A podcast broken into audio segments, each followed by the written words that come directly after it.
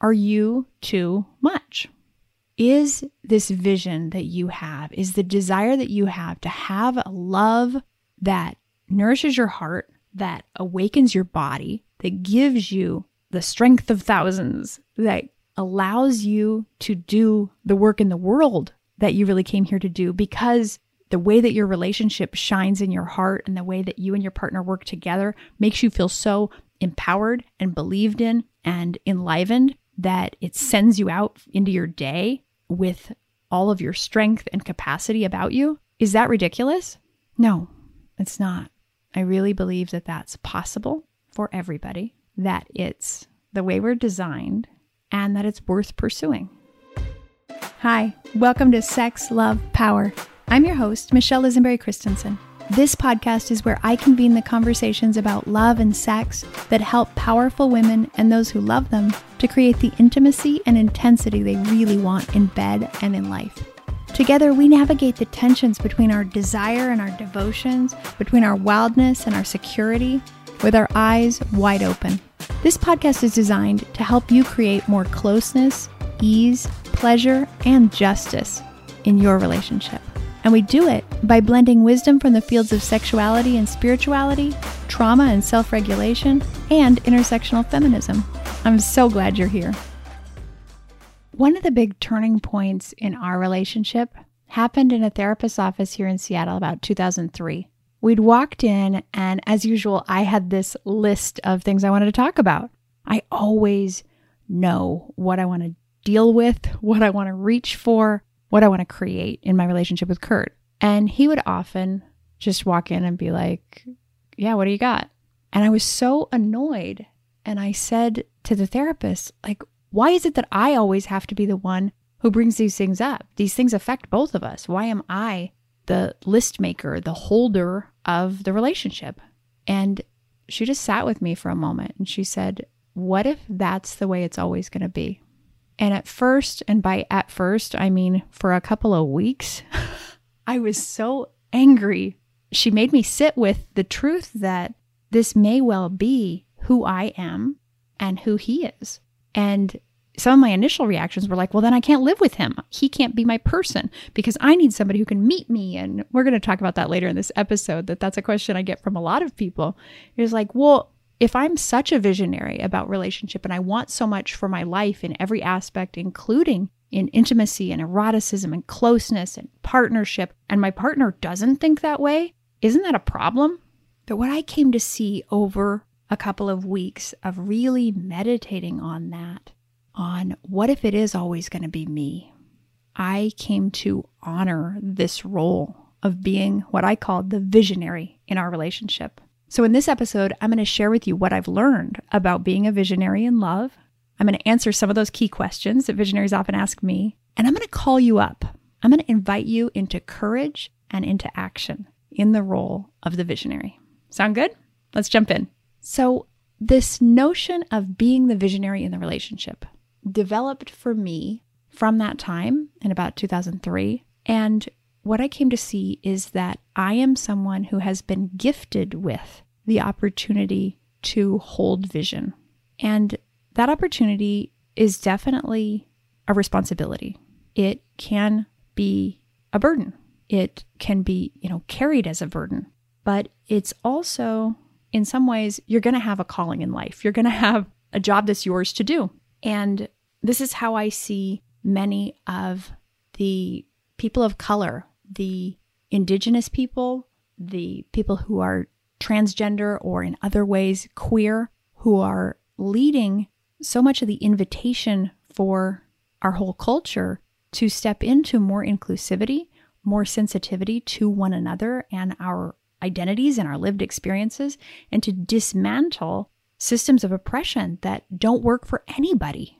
And it's hard living under a system of oppression and trying to change it when the power structures are set against that kind of change and against, in many cases, against your very existence. So, what I'm learning from those potent leaders, those amazing wisdom holders and change agents, is that if there's a place in my pretty privileged life where I have to be the vision holder, where I have to swim against the direction that the tide has been going in the past, then there's lots of models for how I can call up that courage. And that's one of the ways that I can put a shoulder to the same wheel.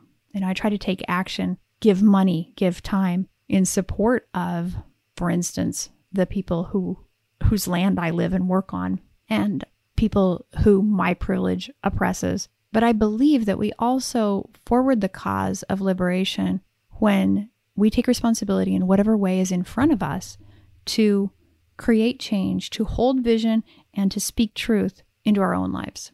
So if you see it, it's yours to do something about.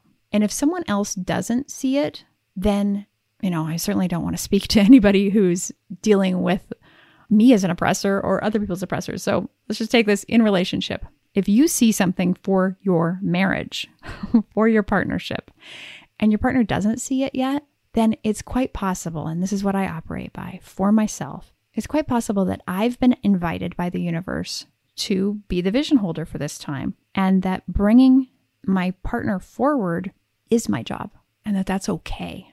That there are other places where I don't get it, I don't see it, and he's bringing me forward. And by the very nature of that opacity, of course, I won't see it. So I'll only be aware of the places where I'm ahead in the game of leapfrog, and I'll never know it when he's ahead, right? Isn't that funny? You know, so we can be really aware of where we're wise or visionary or we know more or we're more invested. And we just have no idea about the places where it's the opposite. So the humility to recognize that is also really helpful for me in being the visionary that I am. I can also see where he's the visionary or he's way ahead of me. and I can see that that's the case, even though I can't actually see where it is he's ahead of me because I'm ignorant in those places. So if you've got your hands on a part of the vision, own it, hold it. I think of people like Joan of Arc, Gandhi, Dr. Martin Luther King Jr., people who had a dream, people who saw something for themselves and for others and called other people forward. And I'm not comparing myself or you to those people, but what I'm saying is that that quality of being willing to be the one who turns the tide is a beautiful quality to develop in oneself. And that's what I'm endeavoring to develop in myself by taking on this role of visionary in my relationship. So, being the visionary means that we take 100% responsibility for becoming and living from the qualities within ourselves that will bring about that vision. It doesn't mean that we are our partner's keeper, that we are the leader in some authoritarian or hierarchical kind of way, that they're supposed to follow us.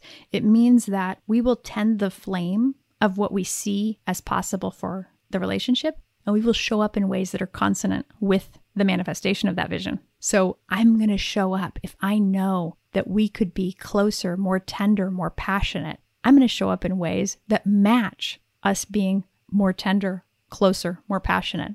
It means that I'm not going to go into either complacency about our tenderness and our passion and our closeness on one hand, nor on the other hand, am I going to go into bitching about it and complaining about the lack of it and trying to prod my husband into showing up for it on the other hand, because neither of those is consonant with the vision that I hold. The vision calls me up long before it calls him up. But in a moment, I'm going to answer some of the questions that I get about being the visionary. And certainly one of them is how do I call my partner up? So we'll get there. First, I want to talk about this double sided coin. There's two core questions that people often ask me when they're the visionary, and they really are two sides of the same coin. The first question is Shouldn't I be with somebody who can really meet me in this, in what I see for our relationship? Shouldn't I be with somebody who's as ambitious and visionary as I am and who shares my values? The other question is instead of questioning where their partner's wrong for not being the visionary, sometimes people will question am I wrong for being the visionary?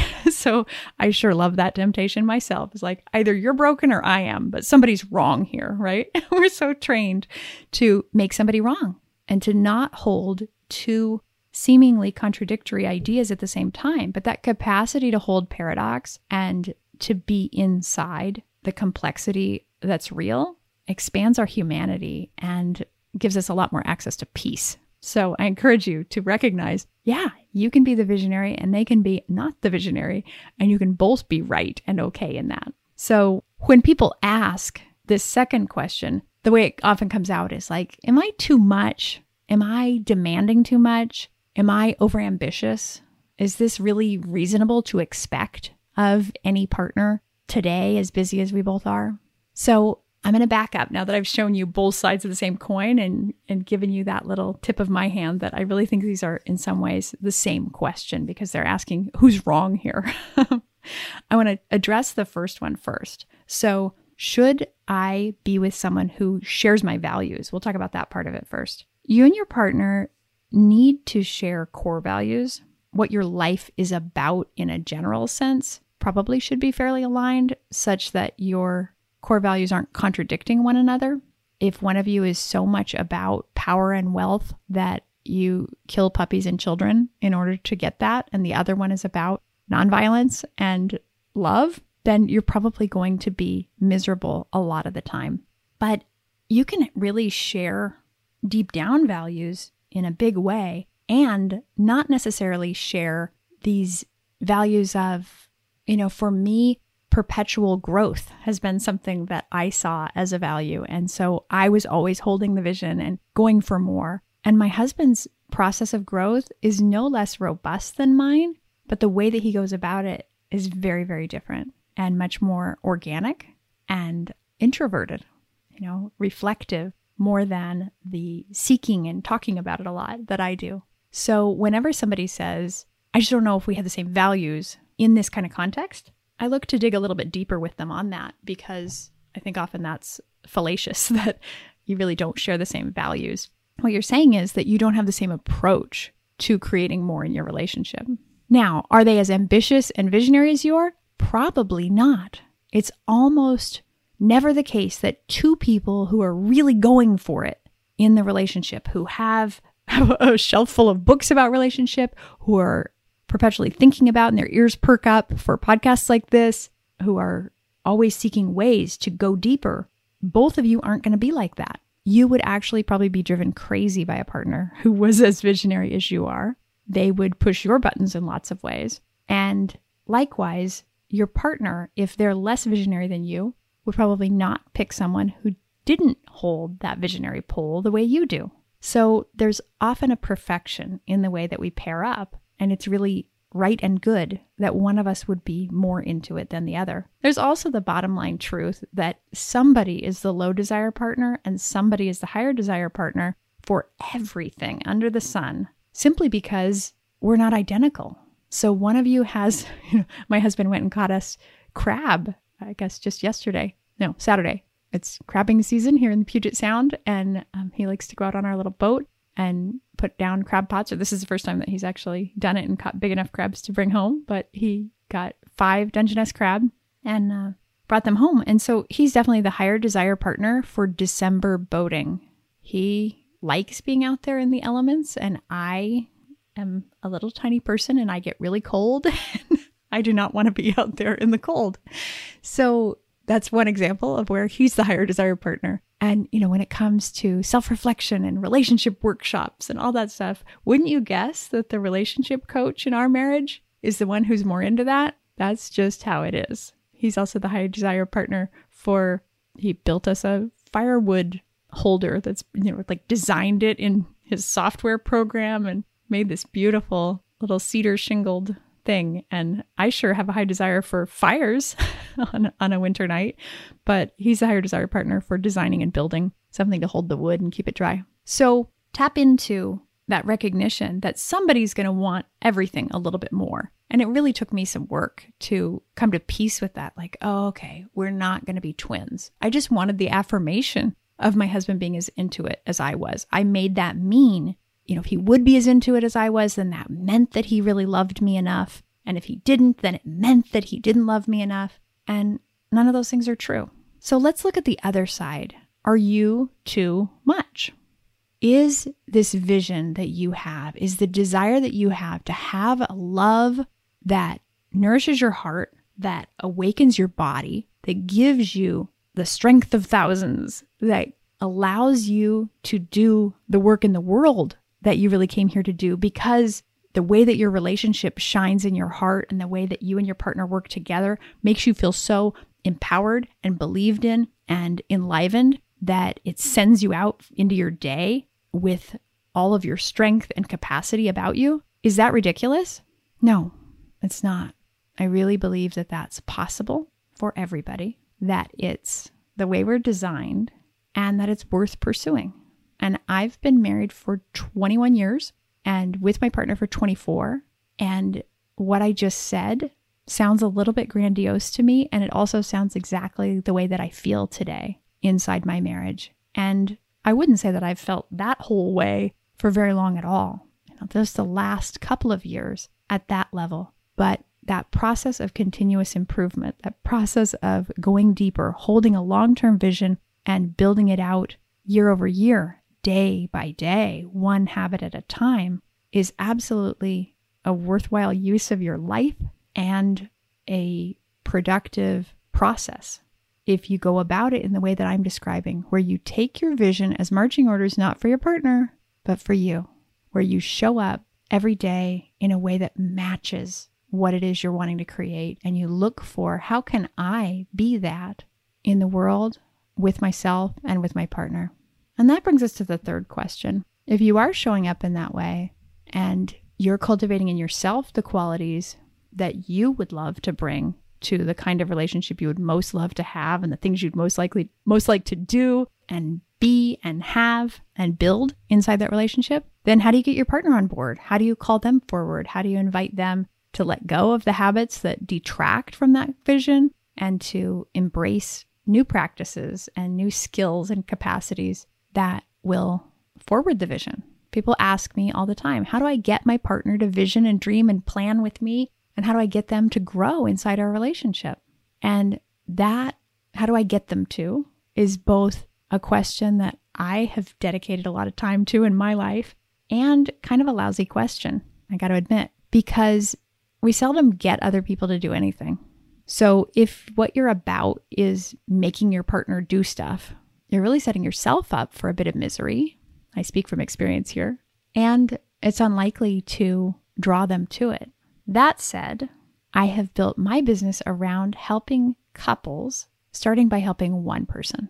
So, building on what has helped me move forward and helped me invite my husband into experiences, experience after experience, that has grown us sexually, as parents, emotionally, as partners, in healing our childhoods, in growing our capacity for self regulation, in building a beautiful home and rhythm of travel adventures and life. I'm always looking out there and saying, What's next? and planting a new flag for us and bringing him into those pieces. And the more I've done that, the more he has begun to plant flags for us as well and also be a leader and a visionary in that.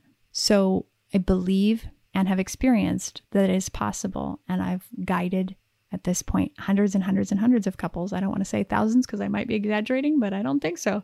Um, many, many couples in being right where they are as an individual, being the visionary that you are or the not visionary that you are, and calling your partner forward. So, if you're listening to this podcast, you may have been following along with us over the last dozen years as we have released a new couples planning guide updated for the year each uh, November or December. And this may be the first time you've heard of the couples planning guide, but it is the starting place.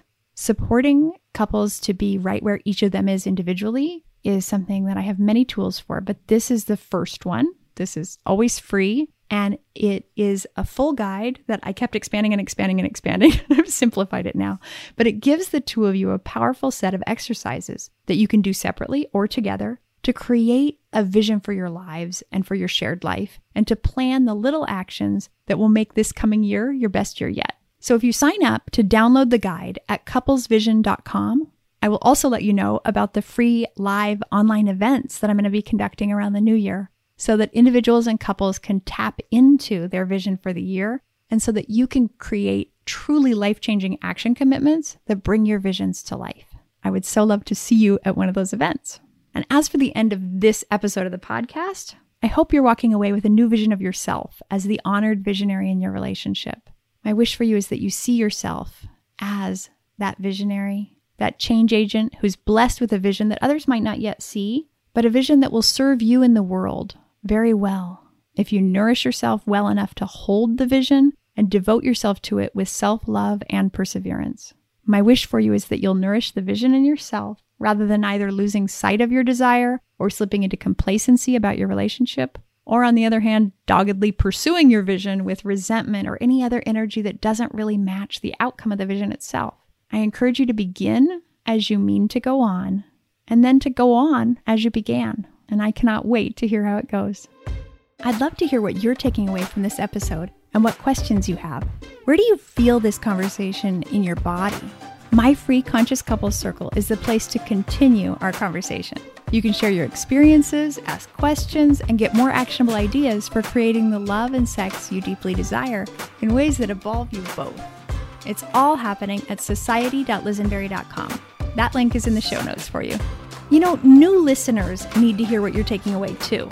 Podcast reviews are what really help others recognize how this podcast is different from other relationship and sex podcasts. So, thank you in advance for leaving a review right now in your podcasting app while you're thinking of it before you forget, with just a few words about what this show gives you. And hey, have you subscribed to the podcast? You're going to want to so you never miss an episode. Please go to the app where you listen, hit that subscribe button, and then you'll always get notifications of new episodes when they drop. Thank you so much for listening. I'm Michelle Lisenberry Christensen, and this has been Sex, Love, Power. I will see you on the next episode. And until then, may the light within you illuminate the world around you.